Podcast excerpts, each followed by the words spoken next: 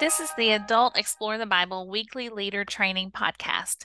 This podcast is designed to help teachers prepare to lead a Bible study group using Lifeway's Explore the Bible adult resources. Each week, we review the Bible passage for that week's study. We examine some questions teachers may face and give some teaching tips along the way. This summer, we are studying Jeremiah and Lamentations. I'm Amber Vaden, your host, and today I'm joined by Tim Pollard. Tim serves as the team leader for Explore the Bible Kids, and we are glad to have you with us today, Tim. Thanks. Glad to be here. Always appreciate when you can come. Uh, today, we're going to look at session two, uh, a study of Jeremiah 2, verses 1 through 13. And just to get an overview of that passage, the first three verses we have titled Remembered on our outline. In these verses, God directed Jeremiah to announce to Jerusalem that God remembered their faithfulness in the past as he delivered them from Egypt and moved them to the promised land. He saw his people as his choice possession and promised disaster on all who sought to harm them. The next section of verses, verses four through eight, we've entitled Forgotten. In light of his blessings, God questioned the Israelites, asking them what he had done that caused their ancestors and themselves to follow worthless idols. They were no longer faithful. The people had stopped seeking God and defiled the land through their idolatry. Even the nation's religious and political leaders had failed to seek God, turning to idols instead. The final section that we'll study uh, is verses 9 through 13. Exchanged. God brought charges against his people for abandoning him and, in doing so, trading their glory for a useless idol. They committed two sins in the process. They turned from God and they turned to an idol. Jeremiah compared the foolish exchange to replacing a useful cistern to a cracked one. So, the summary statement overall for the whole study today is believers must guard against drifting away from God and his love. So that's a quick a quick view of what we will talk about today. Okay, let's jump in with the questions. Tim, how should we understand apostasy? What had Israel done that the Lord was condemning? Well, uh, basically, I mean, apostasy by definition really is just turning away from something. So, I mean, we're turning away from something or someone that we once believed in. And that's what God is indicting the Israelites for doing. He's saying that you've turned away from me. Mm-hmm. And I, the analogy that Jeremiah uses, or, or, God's words to Jeremiah, are, are really a, a good analogy in that um, Israel is compared to the bride, mm-hmm. a bride who was totally madly in love with her bridegroom, um, but eventually either got bored or got, you know, uh, turned around and and decided that that they would seek love from someone else instead of the one that they were originally madly in love with. So I think that's a really good analogy to to help us kind of understand what apostasy really is. And I, I mean, obviously, you know, the condemnation was that you've abandoned the Lord. You've walked mm-hmm. away from me. Mm-hmm. You've turned your back on me. And and on top of that, you've you've embraced these worthless worthless idols that that have no power to do anything. How did God contrast his actions with what false gods offered? What what made him more trustworthy than the useless idols he was describing? Well, obviously he's real and they're not. so, you know, when you boil it down to to its basics, uh, that's that's really what God is saying. You know, um, I'm real. I've done these things. I, I've been faithful to every promise that I've ever made to you. I brought you out of slavery in Egypt. I brought you to this promised land that is flowing with milk and honey. I, have done all of the things that exactly. I said that I would do for you. Um, and these worthless idols have done absolutely nothing they have no power because yeah. they are not real and i am. I am the one true god. It's a good way to unpack it a little bit for us. What is the significance of the cisterns illustration? Because i think that's a really good visual. I do too. Um, so cisterns obviously were super important back in that day and time um, because during the rainy season, those cisterns would collect the rainwater and it would give them an opportunity to have semi fresh water um, throughout the rest of the year. They could use that for irrigating crops, they could use it for a lot of other things. Um, but broken cisterns obviously are, are good for absolutely nothing because yeah. the water that is contained in them would eventually leak out and they wouldn't be able to use it for anything. So what God is really saying to them is that that what what you're doing is you're putting all this stored up water into a place where it's not going to last instead of relying on me, the living water, uh, to provide everything that you need.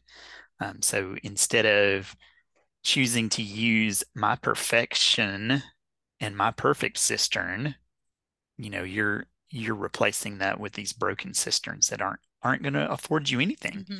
All your water's going to going to leak out, and it, and it's not going to be effectual for you. So yeah, I thought that was such a good illustration for people who had, had certainly probably seen uh, a broken or cracked cistern and would immediately know, oh, yeah, you can't do anything with that.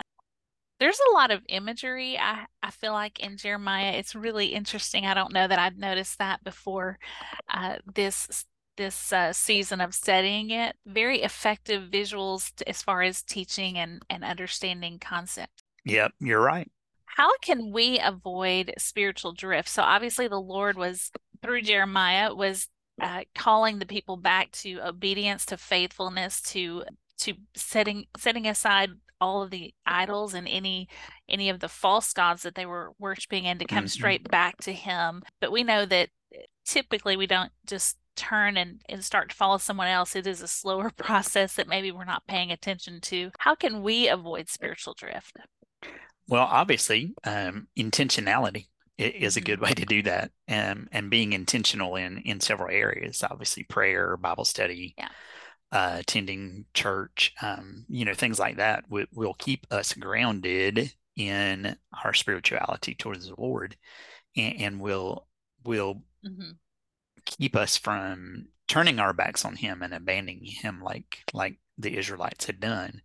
Uh, one of the things that I like to try to do, uh, you mentioned that I lead the kids uh, explore the Bible resources, and the the story that kids will be studying this week is is a fantastic tie into this session because it's it's about the fall, the fall of man um, with Adam and Eve's sin, and I think there's so many parallels between mm-hmm. between this passage and that passage. Um, I, I, think it's really a cool connection. The the longer that I study Scripture, I, I think it's very interesting that that most sin really comes from selfishness. We're we're just selfish by nature, and that's what happened in Genesis. Um, hey, well, why can't I be as smart as God? Um, yeah. If I eat this fruit, woof, I'm gonna I'm gonna be as smart mm-hmm. as God. That that makes sense to me. Why, why would I not want that? So, you know, it really all boils down to selfishness. And I think a lot of the the same issues that Jeremiah is dealing with right here really are the same thing. I mean, we want to we want to do things to please ourselves, and we would rather do that than than rely on God. Yes, exactly. I like that you mentioned intentionality because I think it just comes down to that. Um, even when we know what to do to place our spiritual life as a priority, it still comes down to actually doing it and to making time to do it and being consistent. And so all of those things will keep us a, a, a little more a little more accountable to the Lord and to and to obeying him mm-hmm. and seeking him. And so I think that's a good it's a good word to highlight. In verse 10, uh, it says, Cross over to the coast of Cyprus and take a look. Send someone to Kedar and consider carefully, see if there has ever been anything like this. Mm-hmm. So, what is the significance of mentioning those two places in verse 10? How should we understand that? So I think that that is really interesting in that um, what God is really saying to them is, um, you know, kind of it, it, ties back to the useless idols question because mm-hmm. um, these these two places were very um, prominently known for uh, their idol worship and um, the things that they were doing that weren't weren't honoring to God, and so what what God is really saying is, hey, hey, go over to these places and check them out. Now they've been worshiping these false gods for years and years and years, and they've never faltered. And they're more committed to their false God who has never truly provided them anything than you are to to me, the one true God. Um, so I, I, what he's saying is, you know, these places have never they haven't switched out their gods. They haven't decided, hey, this God is useless to me. I'm going to go worship this other God. They they've stayed committed to their false God, even though they haven't provided.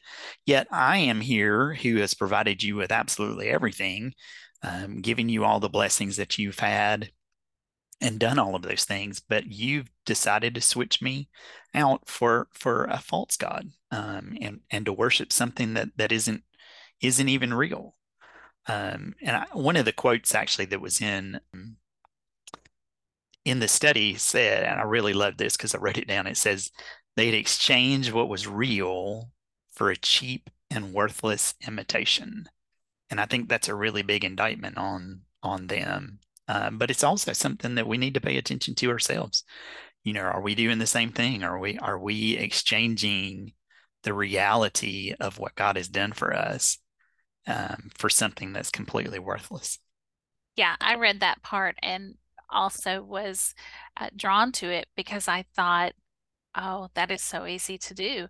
Uh, if you are not really paying attention, uh, or even if you are, you can pretty quickly reorganize some things in your life to where the Lord is not is not the priority and you're starting to uh, you know maybe do things that you want to do. And uh, and mm-hmm. so i thought oh goodness uh, yes yes how easy it is to exchange something that has no power no authority and no ability to provide for my needs for uh, for the one who who has all of that. So yeah i totally agree.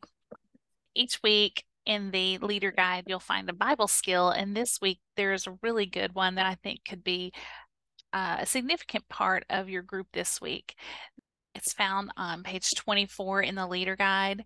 Uh, the skill is to use other scripture to help understand a Bible passage. And so we know twice in, in Jeremiah chapter 2, God charges his people with abandoning him to follow the worthless and useless idols, as, as we've been discussing.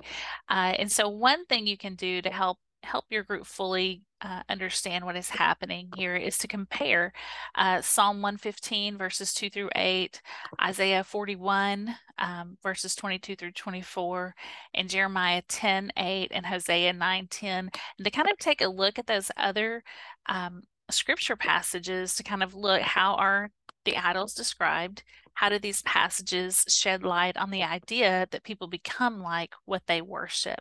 And so just a little deeper dive on what um, what that looked like and to help your to help your group gain an understanding of what it what that means in this passage. This is a really valuable a really valuable Bible skill. Before we go, let me remind you about Extra. Uh, each week, we identify a current news event and describe a way of using that news event to introduce or conclude the group time.